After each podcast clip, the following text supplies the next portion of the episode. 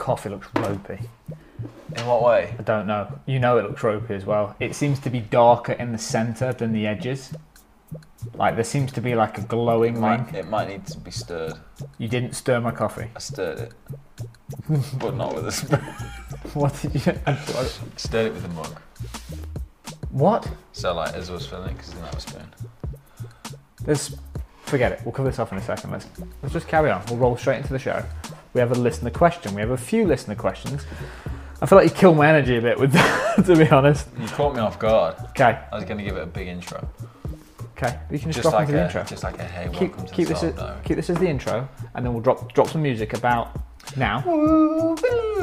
Actual music.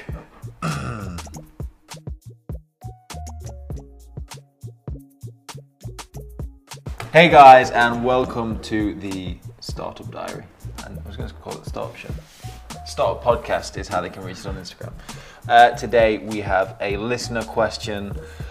We've not we've not answered questions in ages. No, you've ages. Been, you've been away. It's been all about Dan. We're not even talking about you, Adam, which is normally what we like to do. Uh, but yeah, so we are over to the emails today, and this is from a.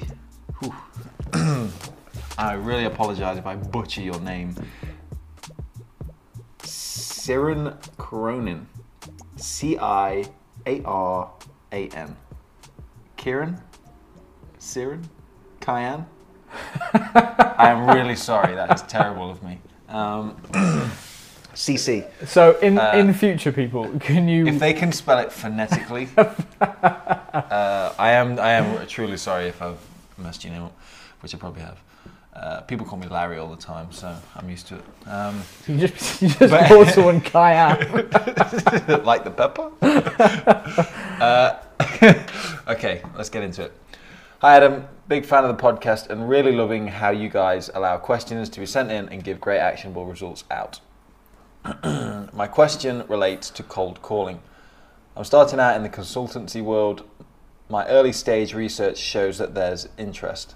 I've identified four to five hundred targets, four hundred to five hundred targets, wow, who I feel will benefit. I have the name of the target in each case. I need to go through the gatekeeper, as you call it.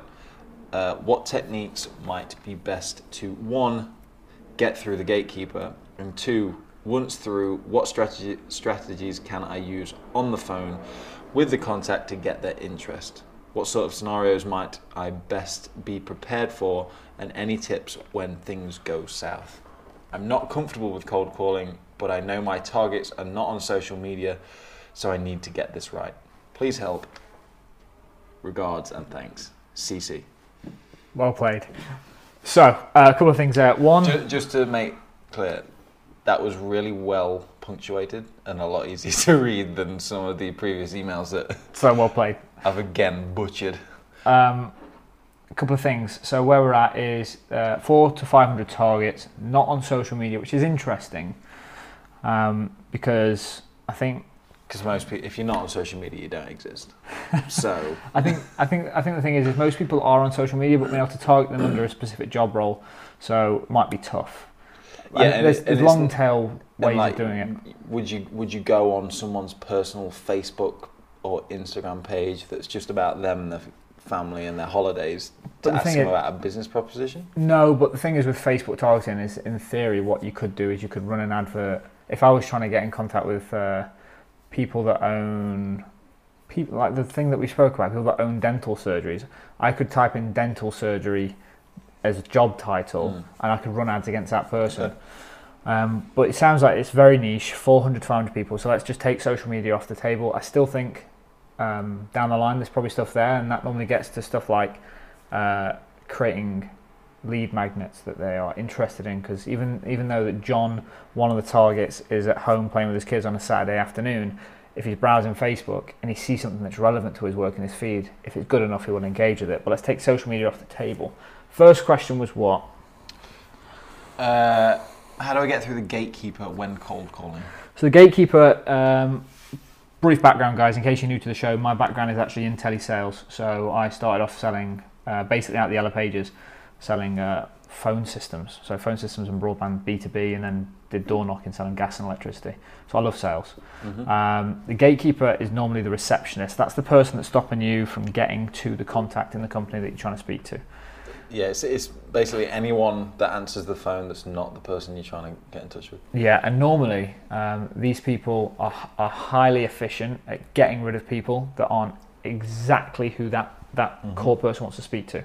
So they take great pride in saying no to you. They, they love the power that they have, because they are probably getting pitched fifty times a day from different people trying to get hold of John Smith, who's the C E O of X company, and you want to speak to them about your startup business or sell them some product. So they love kicking you off the phone. You're asking some tactics to get through. Was that, was that the question? Yeah. Um, so I guess you can kind of be quite broad. I mean, there's quite there's a few different approaches. Uh, but I mean, what what's your go-to? If someone, if you go, oh, well, how would you, if someone, if a receptionist is going to answer my phone? Yep. How would you get through to me? Do you already know, do you already know my name? Yeah, he said you know my name. Okay. okay. So he said, I've got the contact's name, so I'm calling the founder of Expert Trades because I want to sell you some service, mm-hmm. but you've got a receptionist in front of you. If I've got your name, there's some easy ways to do it, and there's some, uh, not easy, but there's some less legitimate ways of doing it mm-hmm. uh, that are a bit cheeky uh, and a bit of a hack. Um, but if we were just playing by the book, firstly, I call up, and you've got to build a rapport with the gatekeeper, because these people have jobs. Most people that cold call ignore the gatekeeper and just try and barrel their way through. Mm. Whereas I used to normally take a two-step approach. Um, and this is, I think this comes back to just my understanding of uh, not taking anyone for granted, and understanding that if you can win that person over, they are arguably one of the most important people in the company. Probably second to the C E O, but they're probably more important than most execs because they control the C E O's phone. Mm. So I used to call up, I'd like, hi, uh, introduce myself. Hi, it's uh, Adam from A B C. Um, sorry, who am I speaking to? And then I'd get the receptionist's name. So the amount of people that do cold calling that never take a note of the receptionist's name, they should get shot. Because then I can ask, thanks, I'm going to say uh, I'm going to say Michael, because everyone presumes the receptionist is female. Uh, we're going to go with a male receptionist, Michael. Thanks, Michael. Just a quick one. Um, we do some work in your space, and I know it's something that John would be interested in. I know he's a busy guy. Can you just quickly check his calendar and see when a good time for me to call back would be? Not at the moment. Send him an email. Not a problem, Michael. Uh, what's his email address? Get his email, then... Info at... So, you, so cool, you're giving me info at. So I ain't going to email that, it's a load of bullshit. Okay? So it's come back on me. So right now I'm filling data points in on the company. I know Michael. I know he does not want to give contact away easily. So then what I do is I call up Michael in three days. And this is where it gets a bit cheeky. So I call up Michael and say, hey, is that Michael? Yeah, it's Adam from A B C. I spoke to you three days ago. How are things? So I'm I'm reminding him that I know his name. Hey, Michael, how are you? He feels warm and fuzzy right now because no one ever does that in his business. Mm-hmm. Thanks for sending that email address across to me. I got in contact with John. Uh, he's asked me to give him a call. Could you put me through to him? He's not in the office right now. Da, da, da, not a problem. You could go down that route. You could just say, he's asked me to give him a call, just bullshit your way through, basically say he's asked for a call. Michael will normally put you through at that point. Or take a second approach, three days later, hey Michael, I'm having a bit of a nightmare, just got disconnected from John, can you put me through? Don't even say who you are, because normally in that position, they are feeling flustered because no one ever normally does that. He's going to say, oh, not a problem, Cass, you're speaking, it's Adam from Expert Trades, Adam from A B C, whatever it is, can you put me through? So I would take that approach. Firstly, work out the gatekeeper's name, mm-hmm. and don't just think about the contact's name. Build a list of the receptionists that work in these companies. Then use that and make the, basically build a rapport with the receptionist before you go for the ask. Coming back to what we spoke to on the other day, actually. Like, don't try and ask for something straight away. Build up a bit of rapport, even to the point where if you can call up and you know the receptionist's name, I promise you the impact that makes on conversions is ridiculous because you're actually giving that person attention. A little thing that I used to do as well, if it was a big client, and I got through and I did a deal, I sent the receptionist something. Just a thank you note, something, whatever it was, I sent the receptionist something. Because if I ever need anything from that company again, I have a biggest brand advocate mm. who's going to support me. So that's so that's question one for me. Two-step approach, know the receptionist, and then you can either say, they've asked for a call, they might put you through, they'll give you an, or they'll give you an email address. If they give you an email address, don't bother emailing it. You want to get this guy on the phone. Call up a day or two days later and say, he's asked for a call. Um, can you put me through? And they go, oh, no problem, let me just speak to him. They say, oh, he hasn't asked for a call. Michael, it was worth a try. Is he there? I know he's there. You've just spoken to him. Let me have two minutes with him. That and the cheek of it, believe it or not, will get you through sometimes. So I would go down that approach. If you've built the rapport. If you've built the rapport. If you haven't built the rapport, then they're just going to think you're a lying bastard. That's uh, the difference in sales. You're either a lying bastard or you're a cheeky salesman trying to do a good job. Uh, so then part two of that is, so you've got through and you're finally speaking to John. You're trying to pitch your idea. What strategy, strategies can he use uh, to get their interest? Like, what's, how do you keep someone engaged? So, Adam, you've got two minutes. What do you want? Cool. How do you how do you keep them interested long enough? How do you get them to listen at all? Because they could go t- two minutes go and then just put the phone on the side and let you mumble on. Yep. How do you how do you keep them engaged? So I, I don't know what uh, C C's business is. Yeah, no, it's in consultancy, but the, the key thing is, is instantly you've got to create intrigue. Everyone knows that. Create some intrigue. And it's this fear of missing out. So what do you know on the phone that you can tell me in two minutes it's going to make me think I need to speak to this person?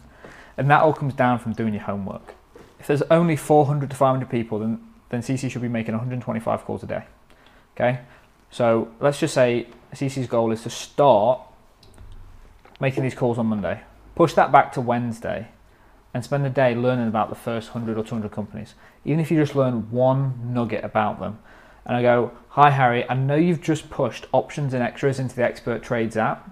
And what I'm offering in my app at the moment is a great integration with that. Now listen, I know it's not something I could probably show you over the phone because it just doesn't make sense. But I know you're busy and I know just how important options and extras is for your business. Let me have ten minutes with you, just face to face. I'll come to your office. Because that way I can really give my, my product justice, show you how it can benefit your audience. And if you don't like it then, you can kick me out and you'll never hear from me again. Can I get ten minutes in your diary? When best suits? Next Tuesday at ten or Thursday at three? Can't do any of those days, blah, blah, blah, and give them, that's, that's what my approach would be. You're never gonna sell someone on a two minute phone call unless it's a low value product, and consultancy is not a low value product. If you can show them that you know their business, you can add some value, and preferentially that you've done it in the industry before. Mm. The thing that I used to leverage was in the construction industry. It's a big industry, but relatively small amount of contacts. Oh, not a problem. Do you know, um, uh, I'm trying to pick an example that I can use. Uh, you know, oh, uh, Tippers Builders Merchant in, uh, in Lichfield. We did a very similar thing for those guys. And what we actually found is our product was not just a good integration for that branch, but they actually rolled it out to all fifteen branches. So in those fifteen branches, John, what I'd love to do is show you exactly what we did with them. If I show you what we did and you're still not interested, you won't hear from me again. But I think it's definitely worth ten minutes of your time. That's the approach that I'd take, because this phone call is just a stepping stone, especially for consultancy, into the meeting. Okay? Yep, uh, and he's just got to kind of follow up on that as well, is what sort of scenarios might I best be prepared for, and any tips uh, when things go south? So I imagine if he's just shooting you down and he's not going to give you that meeting, he's not interested in listening to you still, uh, what's, what kind of worst case scenarios can occur? Okay, so when? A couple of things. One, if you've managed to get through the gatekeeper and you've managed to speak to the, the contact you need to speak to and he's shooting you down, that's too valuable to just let go with a no. Like, you've worked so hard to get him on the phone. So one, make sure you do a good job on the phone, okay? And you're going to learn, you're going to make fifty mistakes first. You're going to burn through ten percent of your contacts by just fucking things up. Because you're going to say the wrong thing, you're going to annoy them, you're not going to know your place, you're going to come across either too brash or too timid, and you're going to find your own sort of even balance over the space of those fifty calls. And he goes, Adam, I'm just not interested. We've gone down this route before with another provider and it didn't go well. If if that exact thing came on the phone to me, I'd be like, just out of curiosity, which provider was it? Because I'm hearing a similar thing from some of those people that I spoke to. I would keep the conversation going. So what I would do is preemptively understand your industry and have slight rebuttals. It's like, they're going to give you this problem, how do you overcome it? If that is just a no and they're like, Adam, I've got to go, I'm not interested, I would say, John, you're busy, I appreciate that, know when to stop, I appreciate that, but let me put something in your inbox that might be interesting to you. I've got a case study of someone in your industry of the exact work that I've done. It's a one-page doc because no one likes reading these fifteen-page fucking case studies that are just full of words. And you want a one-page doc with a couple of images, because people still like images, even if they're a C E O, they're not just boring people. A couple of graphs, a couple of bullet points with a call to action on that sheet. Worst case scenario on the phone is you want to get something into their inbox and get their personal email address. Yeah, it's always a... That's what I kind of learnt as well, is if if they've, if all else fails, get their con, their email, because at least then you can then you've got a, another uh, route that you can follow up through. Just send them something. So exactly, chances are they might see it, might catch their eye. So let's say you let's say you, uh, you get five hundred people and you get fifty appointments, and four hundred fifty people say no. If you've got those four hundred fifty people on your email database, all of a sudden, if you get one job out of those five hundred. You then email those four hundred fifty people and it's like, hey John, I spoke to you three months ago. I didn't want to bother you in the meantime. What I've gone and done is what I told you I could do on the phone. I've gone and done for someone else, and here's the case study for that. Now this should get me ten minutes with you. When are you free? Next Tuesday at ten or Thursday at three? And the thing is, they probably won't even remember who you are, but the fact that it came into their inbox, they'll still open it and read it because they're intrigued. Yep. And then so it's... And you built credibility. Mm. It's this guy who called me out the blue, said he can do something. I told him to fuck off. Three months later, he's gone and done it with someone else in my industry. What am I missing out on is what's going to go through the head. And then worst case, absolute worst case, is if it's just a no and a no, as a cold calling salesman, learn to love the no. And that's just a mindset I used to go into work with every single day. It's, I had to make one hundred fifty phone calls to get one yes. Now that's burning through the yellow pages. That's what our conversions were. one hundred fifty phone calls in a day. You, get you do one the yes. Yellow pages in a day and a half now. Yeah, exactly, yeah. So uh, one hundred fifty calls and we get one conversion. So you either go in and you go, this is shit, this is shit, or you go, I'm one step closer to a yes, one step closer to a yes. That's what I used to do. And uh, just a kind of final thing is, he's not comfortable with cold calling, but knows he needs to do it purely because there's obviously no other easier yep. uh, avenue of getting in touch with these people. Is there any way he can kind of warm up to the whole thing? I don't know if he's ever done, I'm assuming he's not done cold calling before at all. Yep. So like, is there any way you can get used to it before he potentially burns some of those calls on the right people? It's a really, really good question. Um, or if he keeps getting turned down at the gatekeeper, can he just keep using that scenario a couple of weeks later, for example? Yeah, so he'll, he'll never fully burn the list out. Mm. There is a risk that he will. If he's terrible on the phone and he rinses through five hundred calls in a week, there is a risk that he burns out every target. So is there a way for him? Depends on the situation, him or her, to be honest, don't know. Yeah. Uh, it depends on the situation, the personal situation, is if I'm dead serious about this and I've never done cold calling before, depending on how long tail and how much patience this person has, is I might even go and do a part-time job for a telesales agency, just so I understand. And you can walk into a telesales agency and just do it. Like, they'll employ you. If you say, listen, I'll work on commission only for two days or five days, just point me in the right direction, let me show you what I can do. And just go in, just giving it the big one. Get on a phone and just know what it's like to get no, no, no, no, no, no all day on the phone. That's a real long tail approach.